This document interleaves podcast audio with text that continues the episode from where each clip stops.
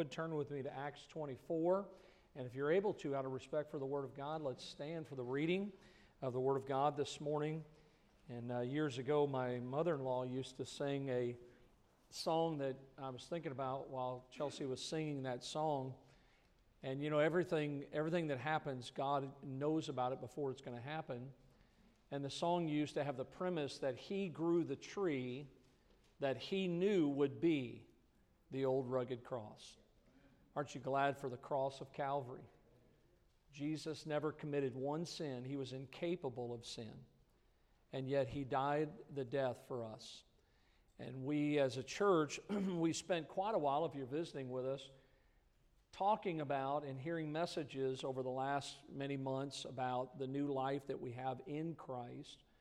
And then I began a series about five weeks ago on the development of that life that God has given to us, that new life. And I've entitled this series, Live It Out.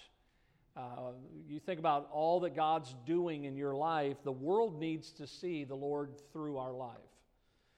And, uh, and so when you talk about our life, here's what you find is, is that you're talking about aspects of your life that only God can see. Now, today we're going to talk about one aspect of our life, and it's our conscience. Everybody has a conscience. Now, it would appear some people do not have one, but God has given to everyone a conscience, and I've entitled the message this morning, are you conscious of your conscience? Are you aware of it? Are you aware of the kind of conscience that you have? We're going to take a look here from the life of one of God's choice servants in Acts 24 this morning. If you follow along with us, beginning in verse number one, the Bible says, And after five days, Ananias, the high priest, descended with the elders and with a certain orator named Tertullus, who informed the governor against Paul. And when he was called forth, Tertullus began to accuse him, saying, Seeing that by thee we enjoy great quietness, and that very worthy deeds are done unto this nation by thy providence, we accept it always and in all places, most noble Felix, with all thankfulness I'm going to stop here for a second. How many of you know he's kind of giving lip service right here, right? He's really trying to boast the person that he's talking to, he's talking about, talking about how good things have been under his rule. And he says, We accept it always and in all places, most noble Felix, with all thankfulness. Now, notice as we read on, notwithstanding that I be not further tedious unto, unto thee, I pray thee that thou wouldest hear us of thy clemency a few words. For we have found this man. Now he's turning his attention to Paul. He says, This man, a pestilent fellow, a mover of sedition among all the Jews throughout, all, throughout the world, and a ringleader of the sect of the Nazarenes, who also hath gone about to profane the temple, whom we took and would have judged according to our law, but the chief captain, Lysias, came upon us and with great violence took him away out of our hands, commanding his accusers to come unto thee, by examining of whom thyself mayest take knowledge of all these things, whereof we accuse him. And the Jews also assented, saying that these things were so.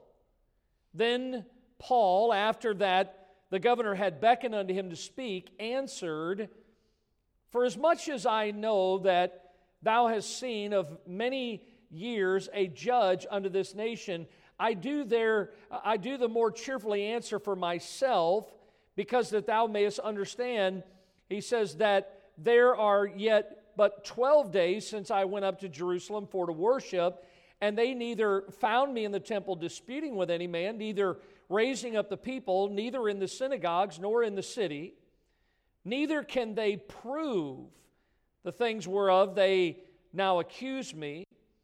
But this I confess unto thee, that after the way which they call heresy, so worship I the God of my fathers, Believing all things which are written in the law and the prophets. Notice that again, believing all things which are written in the law and in the prophets. And have hope toward God, which they themselves allow that there shall be a resurrection of the dead, both of the just and unjust. And herein do I exercise myself to have always a conscience void of offense toward God and toward man. Everybody see that last verse? Let's read that last verse beginning with and herein, all right? Here we go. And herein do I exercise myself to have always a conscience void of offense toward God and toward men. Let's pray. Lord, thank you for this morning, for the Word of God, and I pray that you would use it in our lives today. Help us to understand this truth this morning. In Jesus' name, amen. You may be seated this morning. I will tell you as a Christian that it is good for all of us as God's children to live our lives with a good conscience. God's Word, as we see this morning, helps us to understand, as the Bible describes, the role of the conscience in our lives. In the text, we see, we just read this situation where the Apostle Paul, who was known as Saul of Tarsus, but now he's a saved man. He knows Christ as his Savior. He's been living for the Lord. He's been preaching Christ everywhere he goes. The Bible records that he is brought formally before Felix, the governor, and they are making accusations against him, false accusations. The Jewish high priest, by the name of Ananias, he had employed a man who was a great orator. He was spoke very eloquently. His name was Tertullus. He actually was, uh, his capacity was he was a lawyer. And they bring this man to accuse Paul of being a troublemaker. Now, I know that uh, maybe not in recent days, but growing up, I had many times where people accused me of being a troublemaker. Can you believe that? I mean, I thought that I had angel's wings and a halo.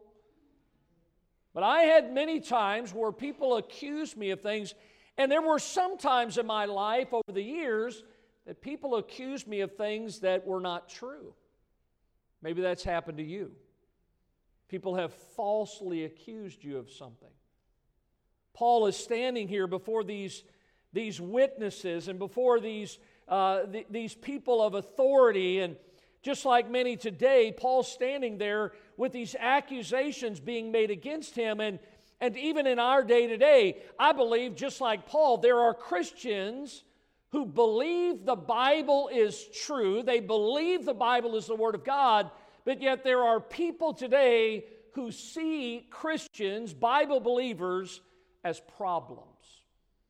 They would love to get rid of Bible believing Christians. And this is what we see even in our day people scorning, ridiculing Christians for holding biblical values that believe that Christ is the only way to heaven. You say, why do we believe that? Because the Bible says so because God has given that to us in His Word. Now, here in our text today in Acts 24, the high priest, he did not like Paul.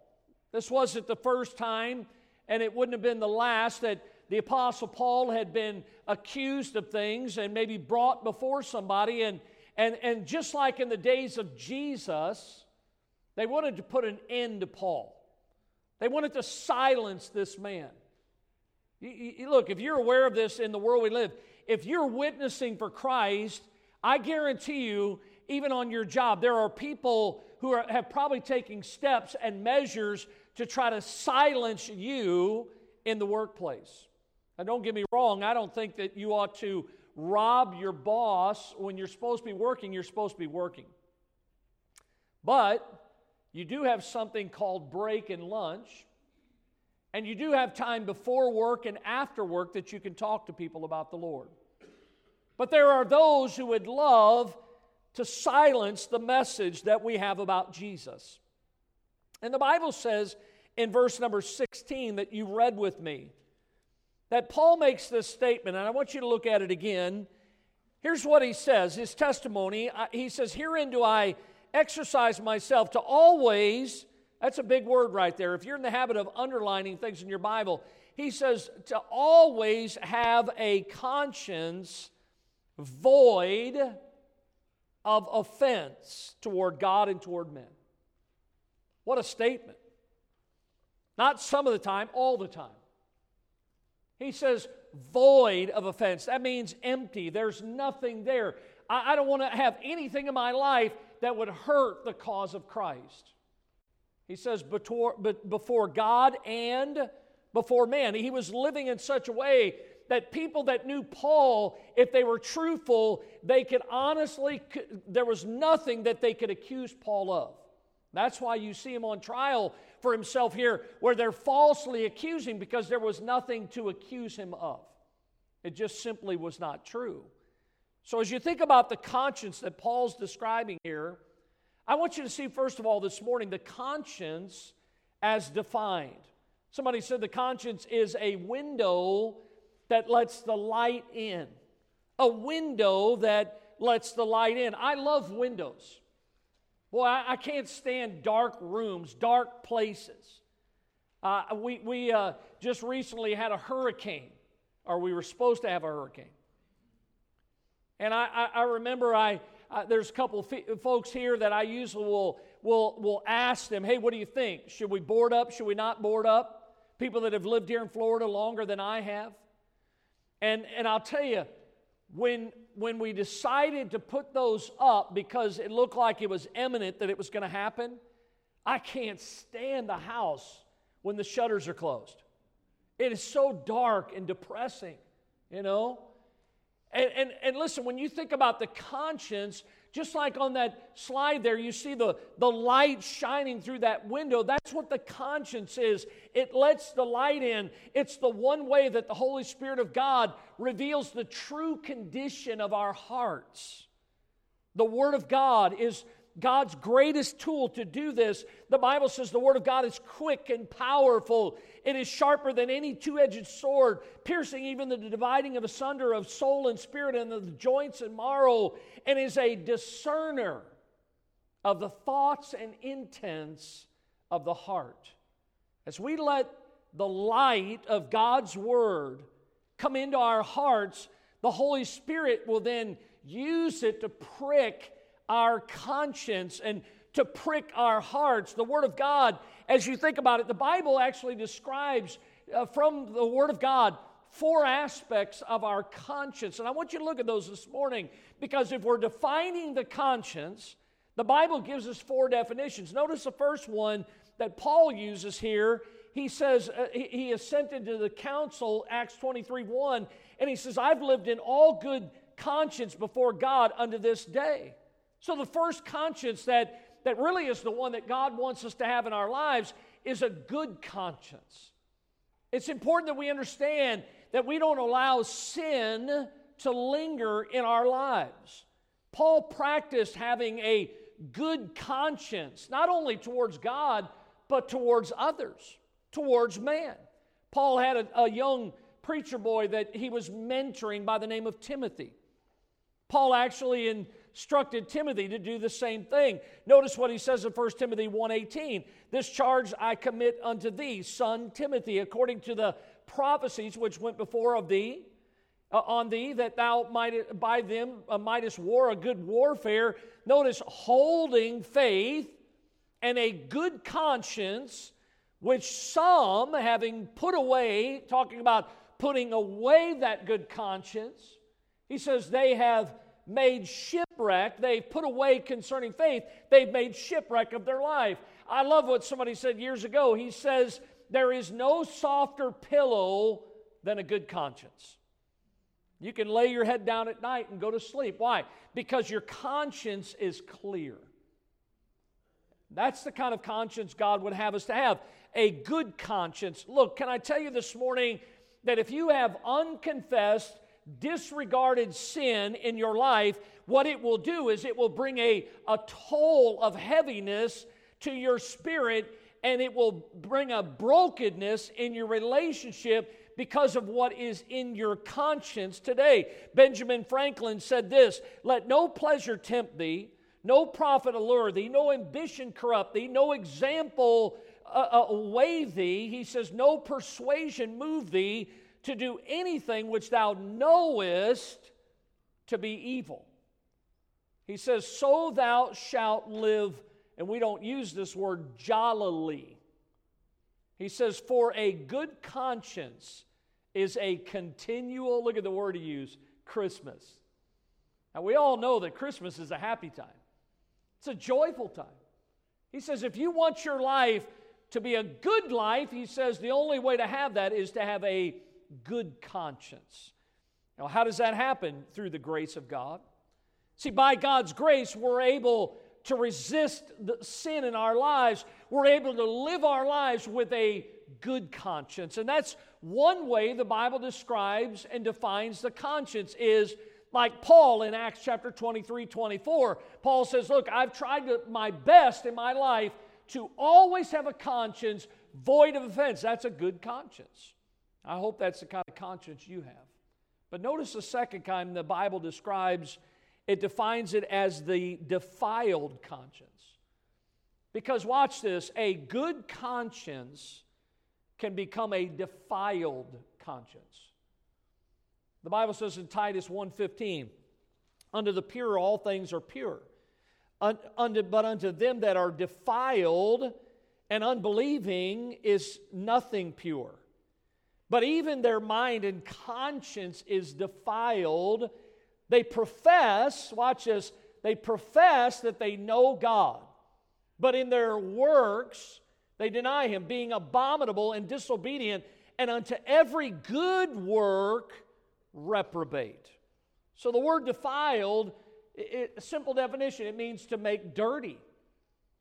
See, the, the good conscience, the clean conscience, when it becomes defiled, it becomes dirty. The Bible uses the word there, reprobate. This is a, a conscience that once was pure, it once was clean, but it no longer is receiving the light from the Word of God, the truth of the Word of God, the way it once did. There are some people that used to be in church, used to receive the truth of the Word of God, the light that comes from Thy Word is a lamp unto my feet and a light unto my path. They used to receive the Word of God the way God intended it to be in their lives, but a defiled conscience makes decisions that insist. It insists are perfectly fine, but really those decisions made by a defiled conscience are foolish decisions that are even hurtful at times. See, if we find ourselves, and I, I, see this happening many times in people's lives, is this. We get to the place where we used to not because we had a good conscience, but now because our conscience becomes defiled, we begin tolerating sin that we would have never tolerated before. We'll watch a TV show that we would have never watched when we had a good conscience. We'll allow things into our lives and we'll hang around people that we, we would have never hung around before. We begin to tolerate things that we once shunned. And when this starts to happen in a person's life, it's a mark that the conscience is less sensitive to the light of the truth. When this happens, we need to ask God for help in cleansing our conscience. You see, a, a good conscience can become a defiled conscience. Now, watch this. There's a third definition of the conscience in the Word of God is because if a conscience is good but becomes defiled, the next step is notice a it becomes an evil conscience. Look in the, your, your notes there, Hebrews chapter 10, verse 22. The Bible says there, let us draw near with a true heart in full assurance of faith, having our hearts sprinkled from an evil conscience, and our bodies washed with pure water, let us hold fast the profession of our faith without wavering, for he is faithful that promised. An evil conscience is mentioned here.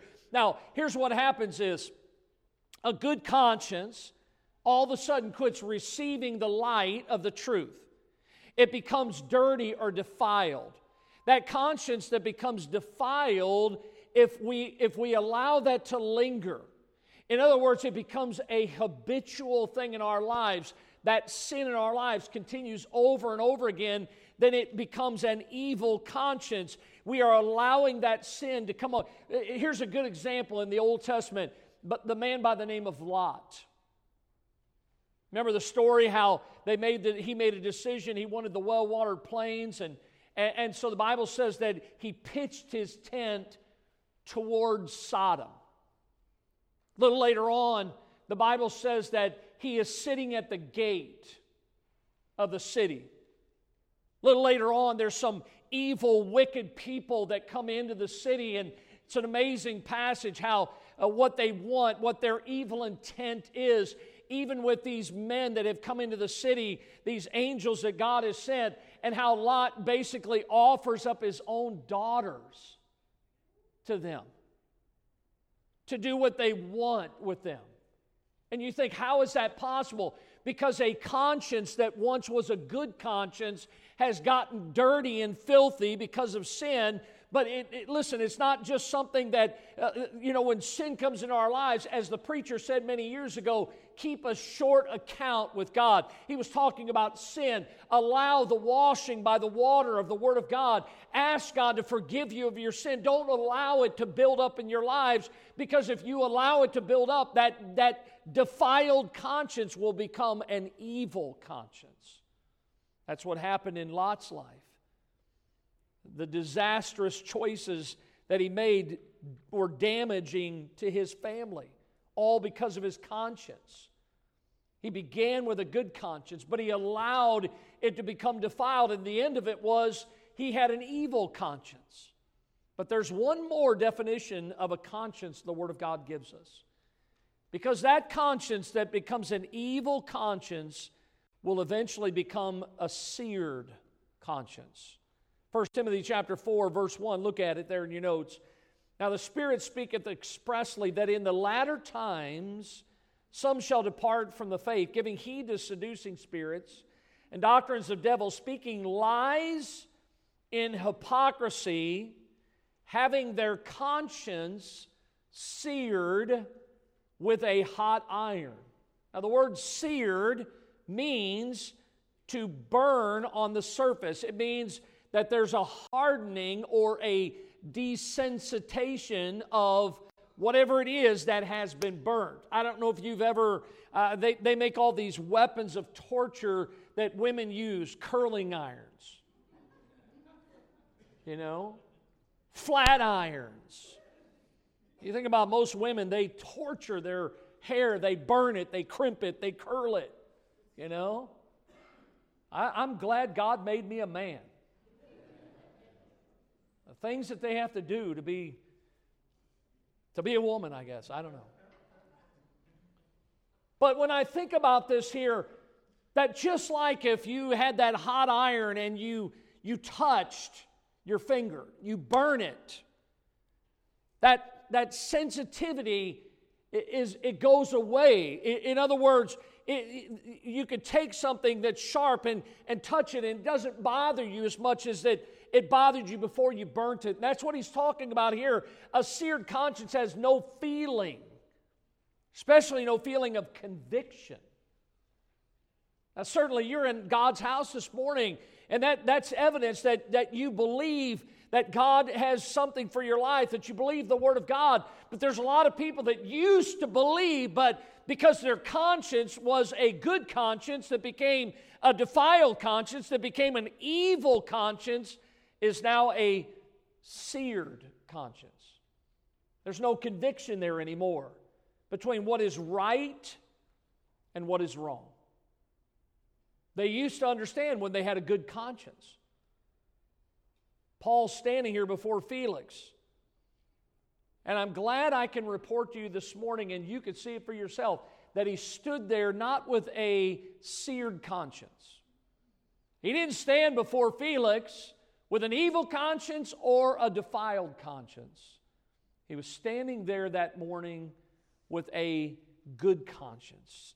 So notice not only the definition of a conscience, but notice, secondly, the conscience being developed.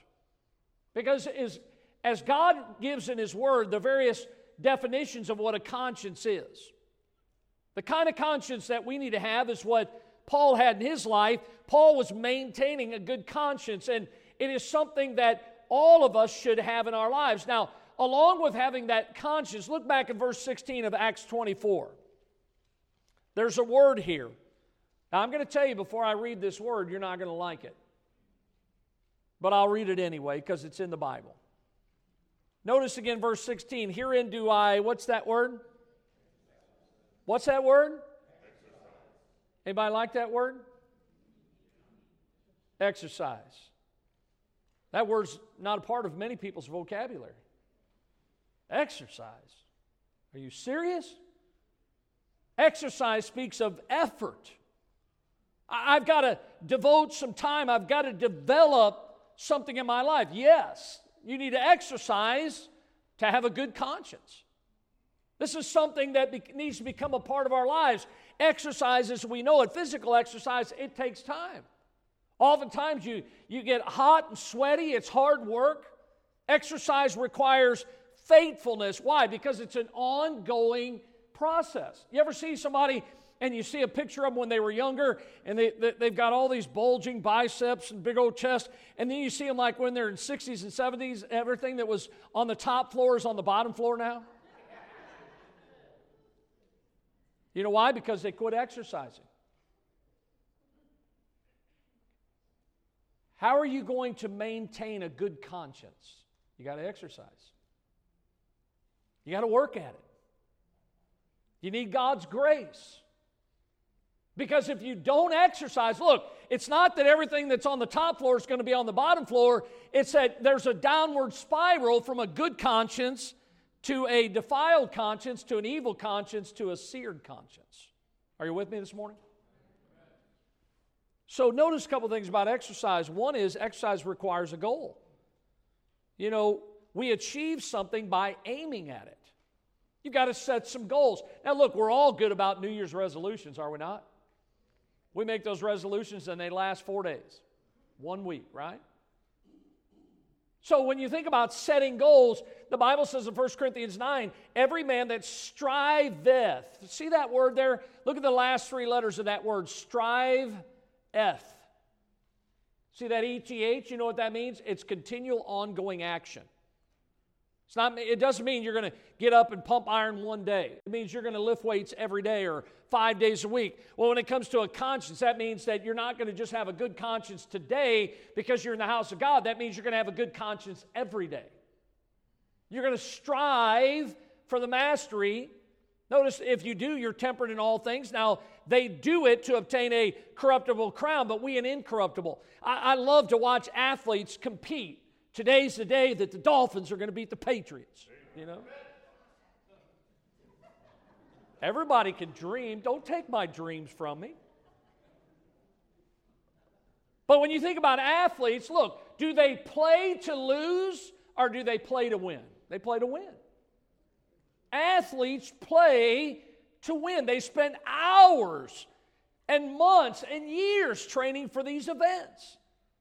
If people will go to such lengths, and they do, for physical achievements, how much more should we do what we do for that which is eternal? I mean, think about it, folks. If we put into uh, our lives for the work of God the way that they put in for 16 regular season football games, can you imagine what this world would be like if all of us were exercising to have a good conscience? See, the goal of the spiritual pursuit of life is one thing, and that is to please Jesus. That's what our lives should be about. Well, you know how you please Him? You have a good conscience. Look what it says in 1 Thessalonians 4 1. Furthermore, we beseech you, brethren, and exhort you by the Lord Jesus that ye have received of us how ye ought to walk and to please God, so ye would abound more and more. Simple question this morning Does your life please God? Does your life please God? Listen, that should be the goal of your life is to please God. Well, how do you do that? By exercising yourself to have a goal, and the goal should be to have a good conscience. But notice also when you think about exercising and developing the conscience, exercise not only requires a goal, but it requires discipline. And look, uh, you know, you don't want to go into the military unless you've got some discipline in your life. Maybe they'll teach you some while you're in there.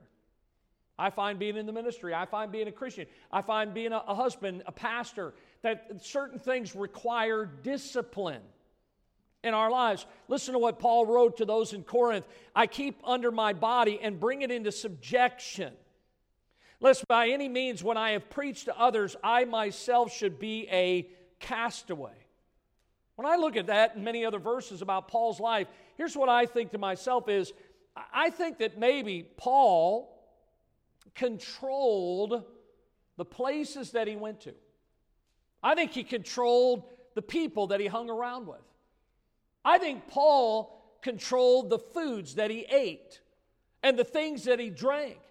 These were choices that Paul made by his conscience.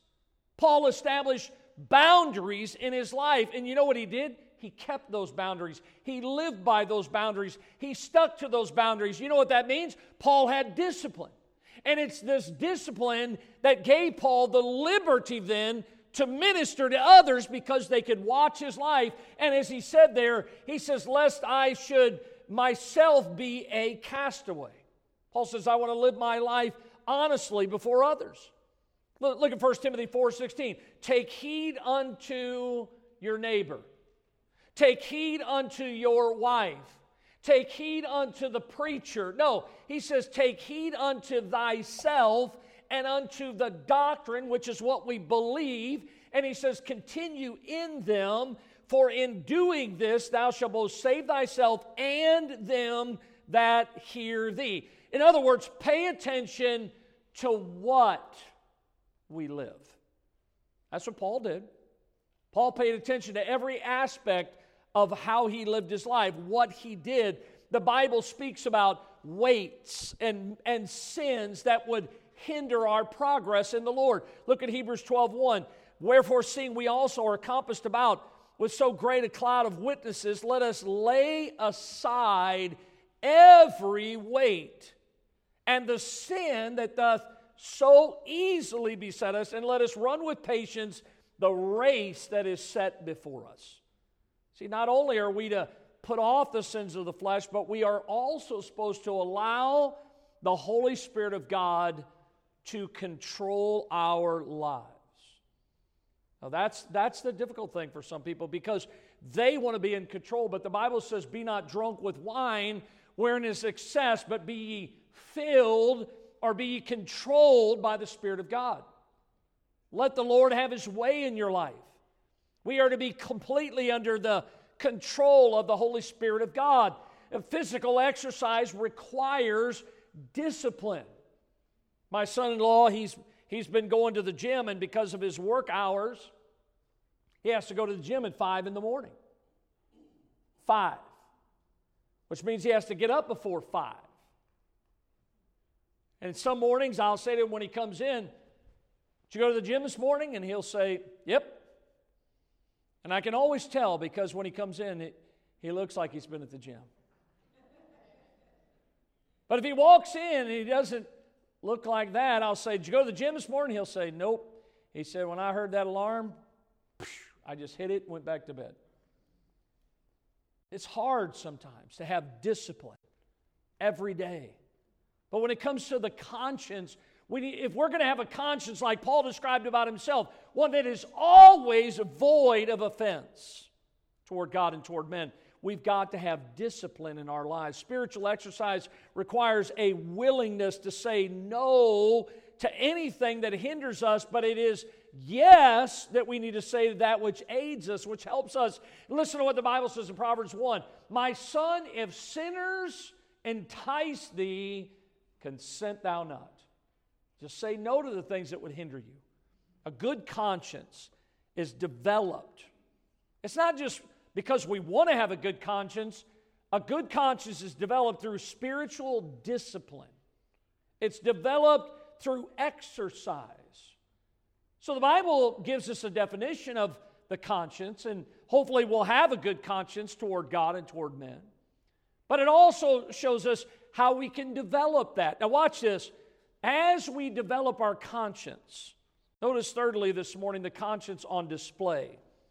Remember, this series is about live it out.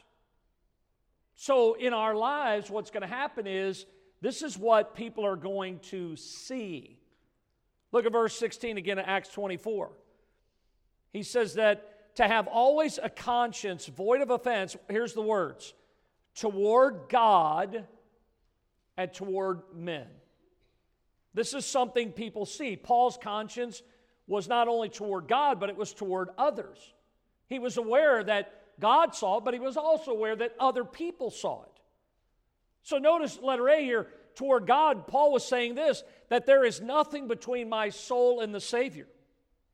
There's nothing that is hindering in my life from God using me, from God working. Blessed are the pure in heart, for they shall see God. When we have a good conscience, you know we're going to have a pure heart. That's what the Bible says. Jesus taught that in the great Sermon on the Mount. God sees what others cannot. You know what God sees this morning? Right now, while you sit here in this auditorium, God sees your true intentions. God knows our hearts, He knows our thoughts. 1 Samuel 16, 7, the Lord said unto Samuel, Look not on his countenance or on the height of his stature, because I have refused him. For the Lord seeth not as man seeth. For man looketh on the outward appearance, but the Lord, he looketh on the heart. You see, our conscience, it's on display towards God, but notice it's also on display toward men. I hear people making foolish statements like this sometimes. Well, I don't care what people think about me. You should, especially if you're a Christian. You know why? Because your life is the only Bible that some people may ever read. What they see about you and about how your conscience is on display oftentimes will tell them that that is what a Christian acts like, and that's what a Christian says, and that's what a Christian does. Now, that doesn't mean that it's the right thing, that just means that's what you do. See, we are the vessels that God has chosen to shine for Him. The Bible says in Matthew 5, You're the light of the world. A city that is set on a hill cannot be hid. Neither do men light a candle and put it under a bushel, but on a candlestick, and it giveth light unto all that are in the house. Let your light so shine before men that they may see your good works and glorify your Father which is in heaven. You see the importance of our lives, or as it says here in Matthew 5, our light being on display through our testimony. There ought to be something distinctly different between us and the world. As we grow in Christ, look, this ought to be evident it's on display for those around us. When people look at us, they should see like what they saw in Paul's life. They realize here's a man that's living for God, that he has a conscience void of offense. The world knows, you don't have to tell them. The world really knows how Christians are supposed to live. They know how we're supposed to behave. They know what we're really supposed to say and not say. Say, how do you know that? Because if I have told somebody in the past that I'm a Christian and yet I do something that Christians don't do, they either look at me like, I can't believe you did that, or if I say something, they look at me or they'll make a comment about, whoa, because they know. You don't have to tell them how Christians should live. The Bible says, Come out from among them and be separate, saith the Lord, and touch not the unclean thing. We should desire that our lives should point others to Jesus. Hopefully, that is what your life is doing. Those that have a good conscience towards others, you know what they do? This is something I learned from studying Paul's life in the New Testament is Paul had a willingness to limit his liberty for the sake of others. Now certainly we have we have liberty in Christ. But sometimes what happens is we abuse or misuse the liberty that we have. And when we do that, listen, here's what happens it hurts others, it hinders others. Look what it says in 1 Corinthians 8. But take heed lest by any means this liberty of yours becomes a stumbling block to them that are weak. For if any man see thee, which hast knowledge, sit at meat in the idol's temple, shall not the conscience of him that is weak be emboldened to eat those things which were offered to idols? And through thy knowledge shall the weak brother perish for whom Christ died? But when ye sin, so against the brethren and wound their weak conscience, ye sin against Christ. Wherefore, if meat make my brother to offend, I will eat no flesh while the world standeth, lest I make my brother to offend. You get what Paul's saying there? Back in Paul's day, there was meat that was offered up to idols. Now, look, we're not given over to idol worship. But what Paul was saying is that meat, because I don't, I'm not given over to idolatry, I can eat that because my conscience is clear. Meat is meat. But Paul says other people might not understand that. They may be given over to that, and if they see me, who supposedly is a child of God, eating something that, listen, again, is not necessarily wrong for Paul because he's not given over to that, but if they see him partaking of that, then what's going to happen is he's going to offend them because they know that that was offered up to idols. Are you with me this morning? So Paul says, hey, look, so here's what my conscience tells me to do I'm going to be a vegan today. I'm just not going to eat that meat today. I'd rather go without than to hurt somebody that doesn't understand.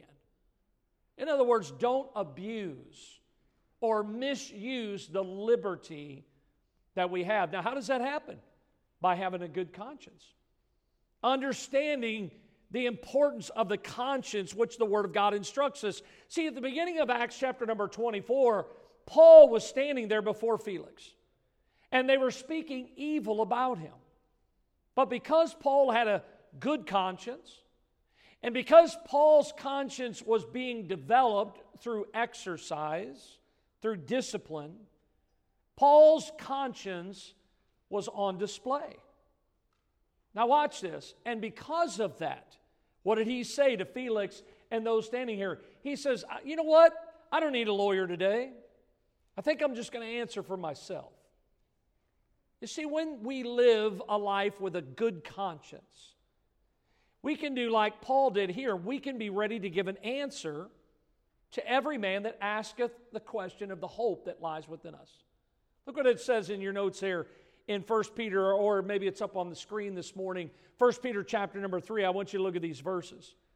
The Bible says, But sanctify the Lord God in your hearts, and be ready always to give an answer to every man that asketh you a reason. In other words, why do you believe what you believe?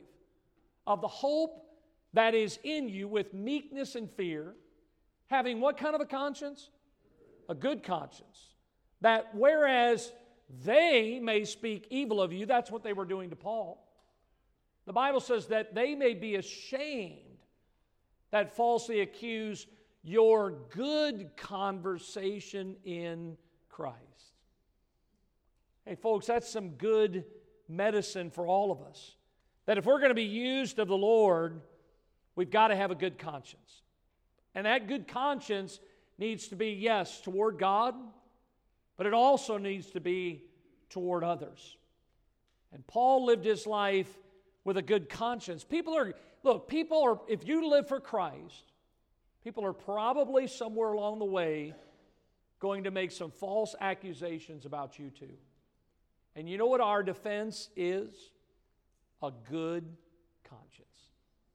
Are you conscious of your conscience this morning? Would you bow your heads with me, with our heads bowed and our eyes closed this morning? Some of you this morning, as you were listening to the message, The Lord may have been speaking to you about this fact that maybe you don't even know Christ as your Savior. Maybe you haven't had a time in your life like Paul had in his, where he realized that he was a sinner and that if he died in his sin, according to the Word of God, he was going to spend eternity without the Lord. And the Bible gives us record that Paul was saved by the grace of God. And the Bible says, yes, all have sinned and come short of the glory of God. But if we repent of our sin, if we confess our sins, the Bible says that whosoever shall call upon the name of the Lord shall be saved. If you're here today and you don't know him as your Savior, you can trust Christ. Jesus is the Son of God. He died for your sins that you might have a home in heaven. How many of you could say by an upraised hand this morning, Pastor, I've had a time in my life that I have asked Jesus to forgive me of my sin and be my Savior? Can you slip your hand up this morning? I know I'm saved and I'm on my way to heaven. Hands up everywhere. You can put your hands down. If you could not raise your hand, this morning we want to give you an opportunity. Jesus says this simple word in his word come. He invites you to come to him. You're not coming to a church, you're not coming to a pastor, you are coming to Christ, the one who loved you and gave himself for you. If you need to be saved this morning, in just a moment, we're going to give what's called an invitation, and it's an opportunity for you to respond, to come forward in this service.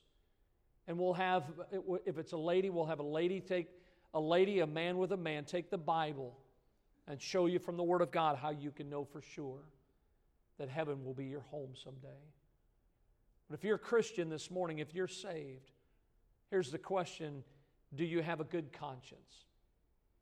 Or has your conscience become dirty? Have you allowed sin to linger to where that defiled conscience has become an evil? You've got habits in your life, sin habits. Maybe you're here this morning and sin is built up to where it no longer bothers you to do certain things and your conscience has been seared. Why don't you come this morning and ask God to take His word, which is quick and powerful, and to clean your conscience that you can live without offense toward God and towards man. Let's stand to our feet this morning with our heads bowed.